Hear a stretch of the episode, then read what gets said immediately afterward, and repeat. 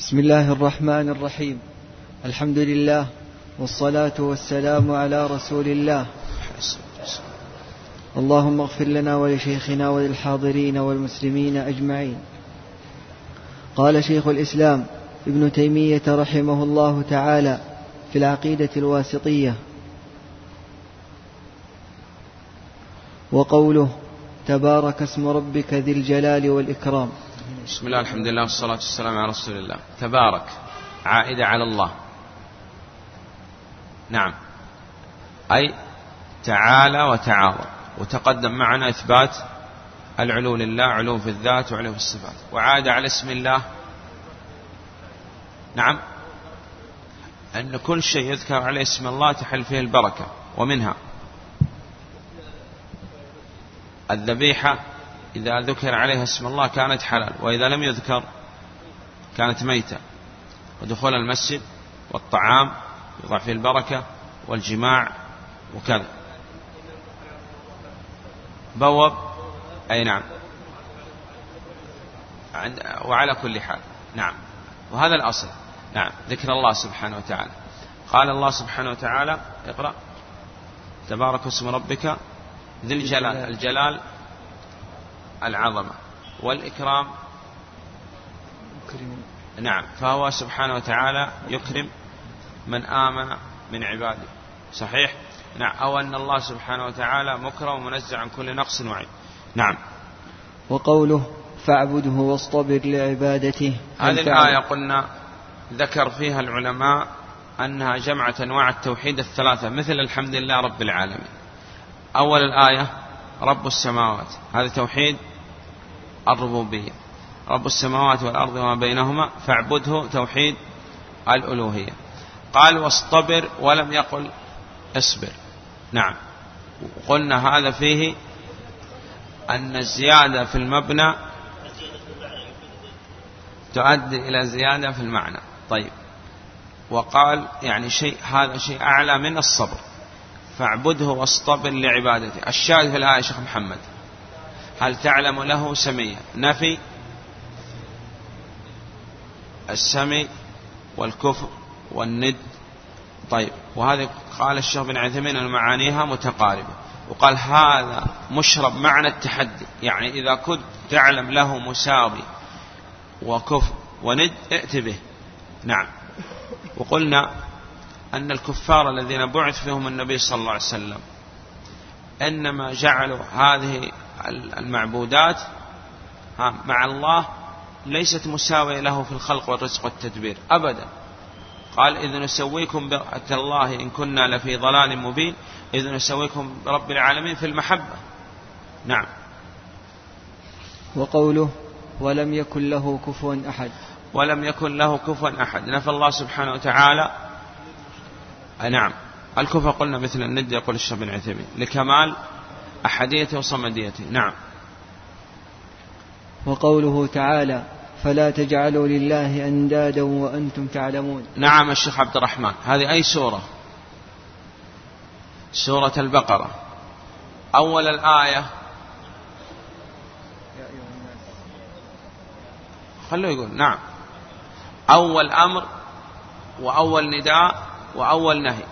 يا أيها الناس أي من مؤمن وكافر ومنافق لأنه قسم الله سبحانه وتعالى الناس في أول هذه السورة إلى ثلاثة أقسام مؤمن وكافر ومنافق ثم جمع الجميع بقوله سبحانه وتعالى يا أيها الناس اعبدوا واحدا أول أمر اعبدوا ربكم الذي خلقكم أراد الله سبحانه وتعالى أن يبين لهؤلاء أنهم يفرد الله سبحانه وتعالى بتوحيد الربوبية واستدل به على توحيد الألوهية وهذا كثير في القرآن.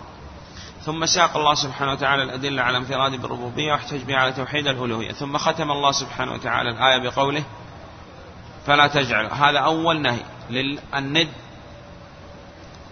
الشبيه والنظير والمثيل إيش معنى وأنتم تعلمون؟ إيش معنى وأنتم تعلمون؟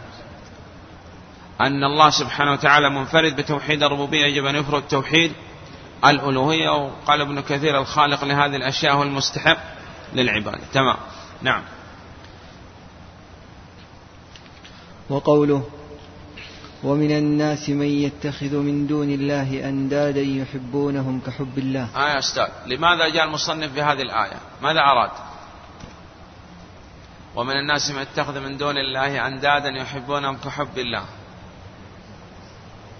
نفي الند لكمال غناه وأحديته وصمديته وعزته سبحانه وتعالى.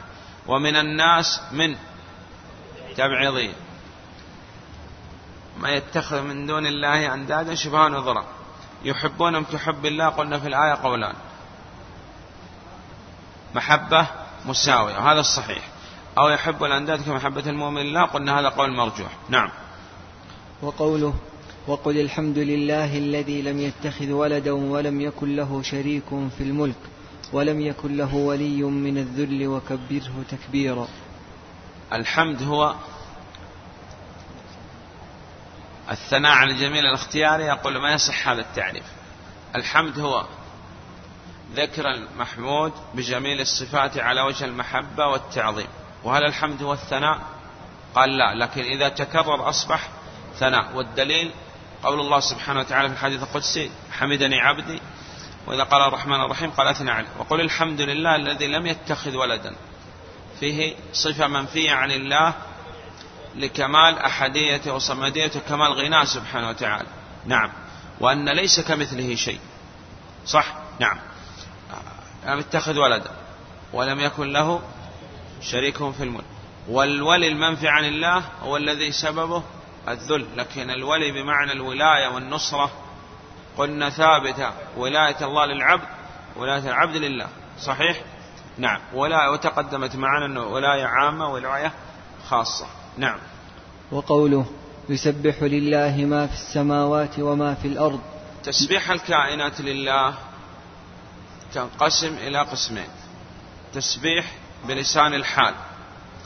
وهذا يشمل كل حتى الكافر. وجوده في هذه الدنيا وامداده بالنعم هو تنزيها لله عن كل نقص وعيب. والتسبيح بلسان المقال هذا كل مخلوق إلا الكافر. صح؟ وإن من شيء إلا يسبح بحمده. ولكن لا تفقهون تسبيحهم. كيف يا أخي تسبح الجبال والحصى وكذا؟ الله سبحانه وتعالى علمنا أنه تسبح. طيب ما هي يعني قال فضائل تسبيح الله سبحانه وتعالى. نعم. تنزيه الله عن كل نقص وعيب.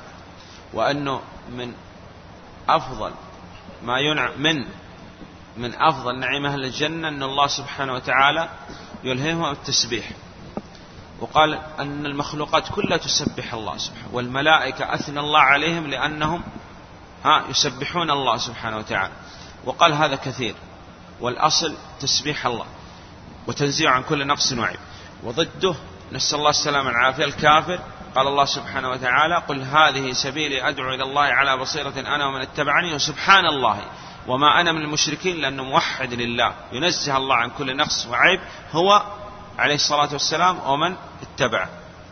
و وما أنا من المشركين لأن الكافر لا ينزه الله سبحانه وتعالى. لأنه يشرك بالله ومن قبح الشرك. قال محمد عبد الوهاب كونه مسب لله. صحيح؟ نعم. فهو يسبح الكافر بلسان الحال لا بلسان المقال. نعم. له الملك وله الحمد. له الملك تقديما من حق التأخير قلنا يدل على الحصر. له لا لغيره. طيب قلنا هناك إثبات ملكية للعبد. كيف تجمع بينه وبين هذا؟ إما ملكية العبد قاصرة وملكية الله سبحانه وتعالى كاملة لا يلحقها نقص بوجه من الوجوه. الثاني أنها كلها تحت ملك الله. صحيح. نعم. هذه دليل قاصرة. نعم. وهو على كل شيء. وله الحمد لا لغيره. وهو على كل شيء قدير. صحيح. من الموجودات المعدومات طيب. طيب. وفيها رد على من يقول وهو على ما يشاء صح؟ نعم. وهذا كأنه في أشياء لا يقدر عليها الله سبحانه وتعالى. نعم. وهذا قلنا الأصل عند أهل السنة أن يأتوا بما جاء بالكتاب والسنة. نعم. وقوله تبارك الذي نزل الفرقان على عبده ليكون للعالمين نذيرا. تبارك تعالى وتعاظم الذي نزل الفرقان. الفرقان هو اسم من أسماء القرآن. ولماذا كان القرآن فرقان؟ يفرق بين الحق والباطل. وأيضا القرآن نزل منجما مفرقا. صحيح؟ نعم. ومن أسماء النبي صلى الله عليه وسلم المفرق لأنه يفرق بين الحق والباطل. وهذا فيه دليل على ما عليها للسنة والجماعة. أنهم يجتمعوا على الحق لا على الباطل ويفرق بين الحق والباطل ولا يمكن السكوت عن المنكر. صحيح؟ نعم. طيب. الذي نزل الفرقان على عبده. من؟ صلى الله. عليه وسلم العبودية ثلاثة أقسام. عبودية عامة تشمل كل مخلوق ويسميها العلماء عبودية قهر. الله يفتح عليك. إن كل من في السماوات الأرض إلا أتى الرحمن عبدا. الثاني عبودية خاصة بالمؤمنين لأنهم عبيد لله بامتثال الأوامر اجتناب النواهي. وعباد الرحمن الذين يمشون على الأرض هونا. إن عبادي يعني كل المخلوقات ليس لك عليهم سلطان؟ لا. من؟ الذين استجابوا لله والرسول. سمى عبودية طاعة والثالثة عبودية خاصة الخاصة وهذه خاصة بالأنبياء والرسل عليهم الصلاة والسلام لأنه لا يمكن أحد يأتي بعبادة مثل ما أتى به الأنبياء والرسل عليهم الصلاة والسلام فضلا يأتي بعبادة أكثر مما جاء عنهم. فهم أكمل عبادة عبادة الأنبياء والرسل عليهم الصلاة والسلام. ومنها قول النبي صلى الله عليه وسلم أما إني أتقاكم لله أخشاكم له. نعم. آه قال تبارك الذي نزل الفرقان على عبده نزل. وقلنا هذا فيه إثبات أن القرآن ونزل مخلوق إثبات العلو أن كلام الله. على عبد ليكون للعالمين نذيرا. نعم. فيه عموم رسالة النبي صلى الله عليه وسلم للثقلين الجن والإنس. وأنه كان النبي يبعث إلى قومه خاصة وبعث الناس وبعث النبي صلى الله عليه وسلم إلى الناس كافة. بل إلى الثقلين الجن والإنس. وفيه أخذنا في نواقض الإسلام أن من زعم أن أحد يسعى الخروج عن شريعة محمد صلى الله عليه وسلم كما وسع الخضر. الرد عليهم بهذا أيضا. نعم. آه، ليكون العالمين نذيرا. الذي له, الذي له ملك. تقديمه من حق التأخير يدل على الحصر. ولم يتخذ ولدا لكمال غناه سبحانه وتعالى وحدية صمديته. ولم يكن له شريك في الملك. وكبره. وخلق كل شيء. وخلق كل وخلق شيء. كل شيء فقدره تقديرا. نعم. قال المصنف رحمه الله تعالى وقوله ما اتخذ الله من ولد وما كان معه من إله بسم الله الحمد لله والصلاة والسلام على رسول الله. هو المصنف رحمه الله ما زال في الآيات الدالة على وحدانية الله سبحانه وتعالى وانفراده بالملك ونفي عن الله الولد والشريك والعون. صحيح؟ نعم. وأن الله سبحانه وتعالى لا يأذن لهذه الأصنام وغيرها أن تشفع. وأن قلنا هذه قال عنها ابن القيم الأربع التي تقطع عروق شجرة الشرك من القلب. وقل الح... آه قال ما اتخذ الله. ما اتخذ الله من ولد. نفي الولد عن الله لكمال أحديته وصمديته وكمال غناه سبحانه وتعالى. نعم. وما كان معه من إله. وهذه الآية فيها دليل عقلي ودليل شرعي. وتقدم معنا أن الأصل أن العقل الصحيح السليم الباقي على الفطرة لابد يوافق النقل. نعم. وهؤلاء نسأل الله السلامة العافية عندما قدموا العقل على النقل هذا دليل على نقص في العقول. وسفه نسأل الله السلامة العافية نعم. ويذكر الله سبحانه وتعالى في هذه الآية دليل عقلي ودليل نقلي. نعم. على انفراده سبحانه وتعالى. نعم. وقوله ما اتخذ الله من ولد وما كان معه من إله إذا لذهب كل إله بما خلق ولعلى بعضهم على بعض. سبحان الله عما يصفون. آه قال لو كان الحال كما هو عليه حكام الدنيا. أنه إذا كان كل إله ينفرد بما يملك هذا دليل على الضعف. لأن حال ملوك الدنيا يقول الشيخ بن عثيمين أن كل واحد منهم يريد أن يأخذ ملك الآخر. وقال إذا امتنع أحدهما عن الآخر عن الآخر هذا يدل على العجز. أو إذا علا واحد منهم على الآخر يدل هذا على أن الذي عالي هو هو الفائز صحيح؟ نعم. لكن يقول تعاقب الليل والنهار والمجرات والبحار والأنهار والأشجار هذه كلها دليل عقلي ودليل نقلي في أن الخالق والمدبر لهذا الكون هو واحد سبحانه وتعالى. نعم. سبحان الله تنزيه الله سبحانه وتعالى عن كل نقص وعيب تقدم معنا. نعم. عالم الغيب والشهادة فتعالى عما يشركون. آه، تقدم معنا آه، في إثبات صفة العلم لله سبحانه وتعالى. عالم الغيب والشهادة فيما يشاهد يقول العبد. أحيانا قد تشاهد يقول يعني تشاهد بعض النجوم وهذا النجم يكون قد ذهب يعني من زمن ويبقى وصول الضوء إلى الأرض يقول يبقى. فالله سبحانه وتعالى يعلم كل شيء على حقيقته.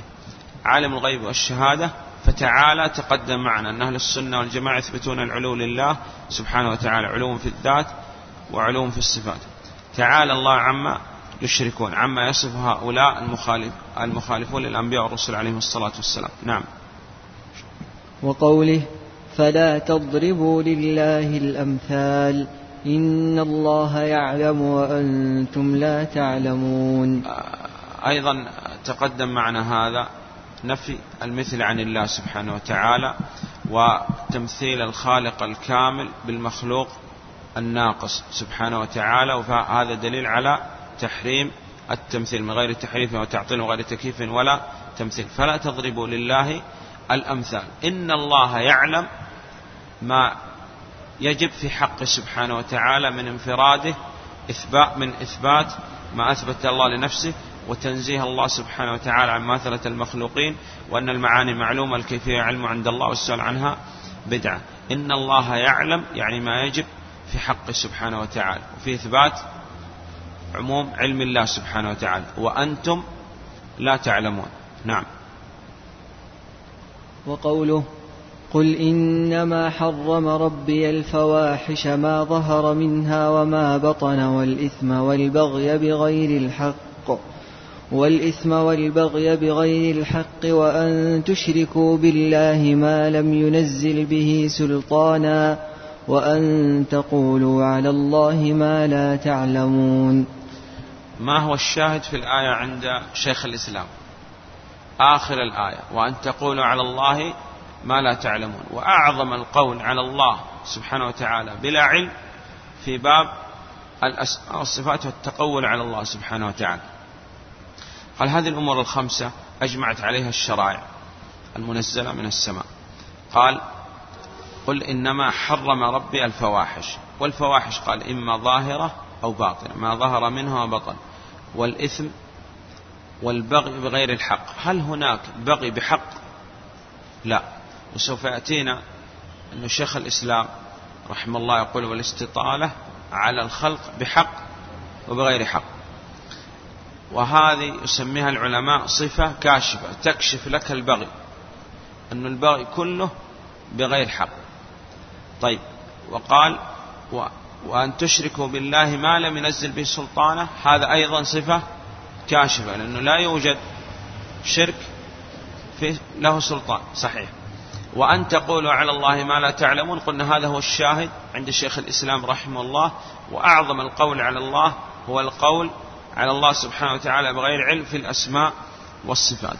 نعم وبدأ يقول في هذه الآية بالأخف وانتهى بأعظم هذه الأمور الخمسة هو القول على الله سبحانه وتعالى بغير علم. نعم. وقوله الرحمن على العرش استوى. الاستواء قال معلوم المعنى كما قال الإمام مالك رحمه الله. معنى استوى نحن نعرف معنى الاستواء. ونؤمن أن لله كيفية بجلالة عظمته. لا تماثل كيفية المخلوقين.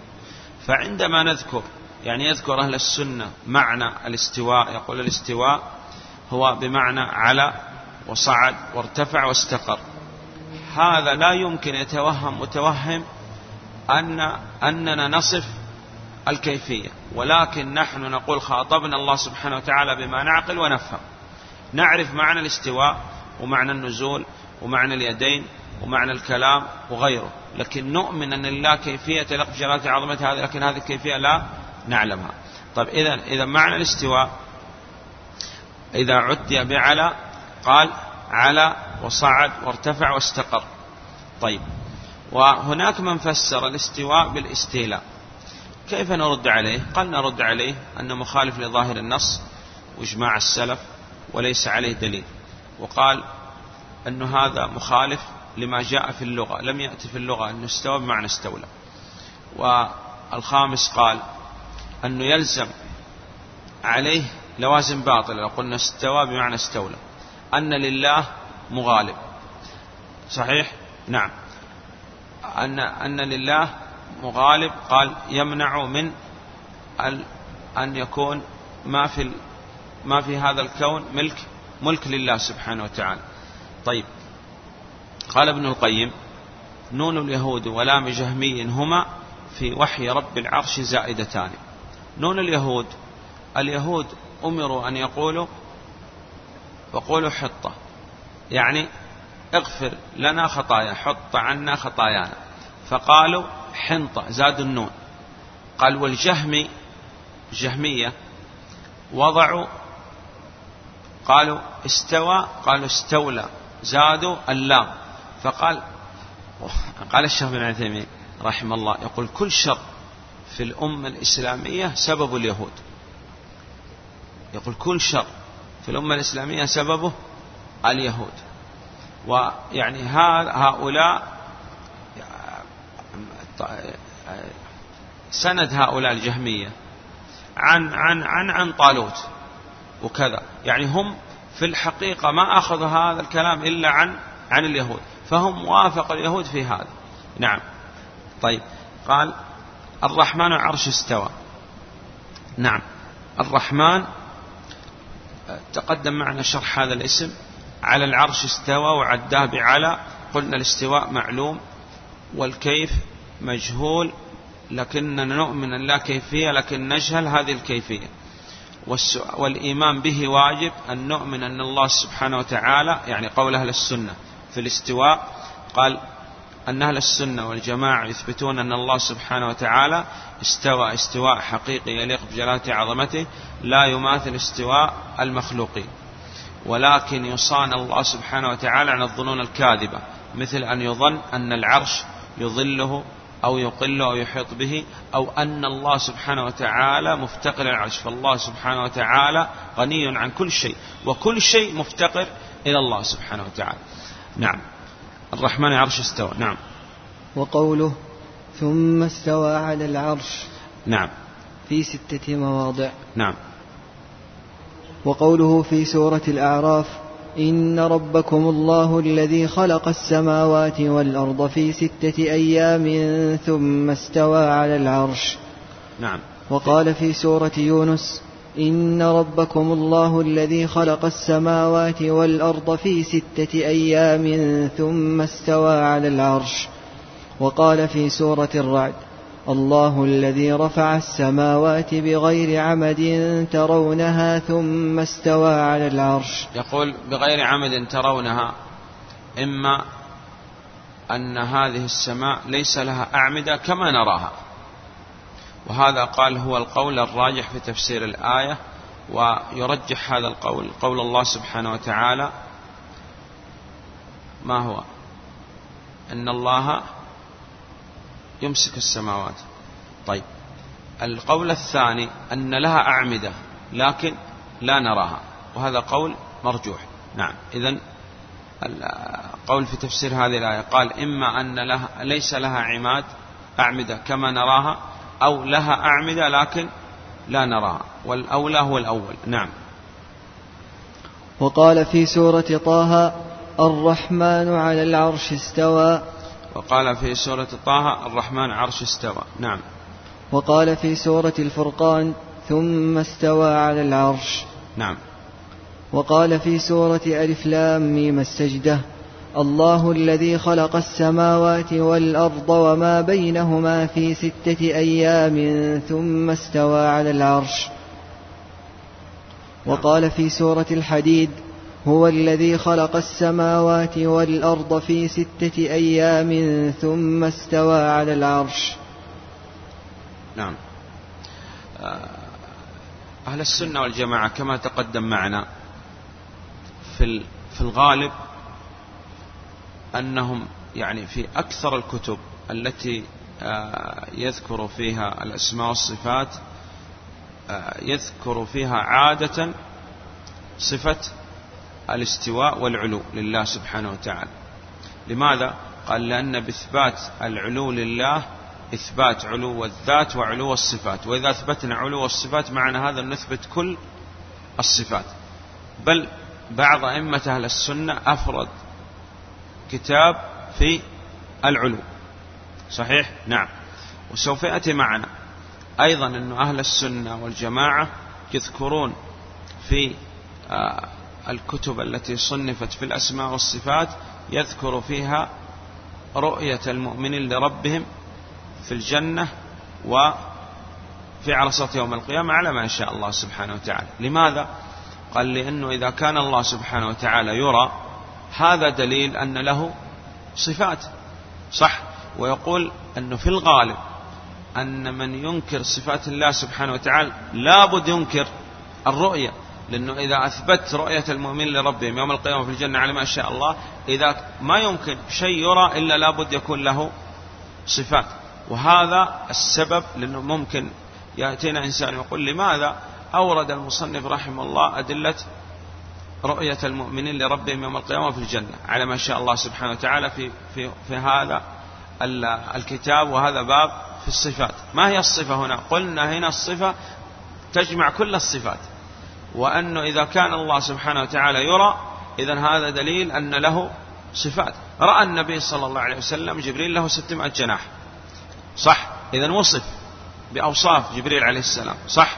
وهؤلاء يقول عندما ينكر الرؤيا لأنهم ينكروا الصفات لأنه ما يمكن يرى شيء إلا نقول لك ما هو وصف هذا الشيء. صحيح؟ نعم. آه نكتفي. الله أعلم ونكمل غدا إن شاء الله سبحانه وتعالى. سبحانك اللهم وبحمدك.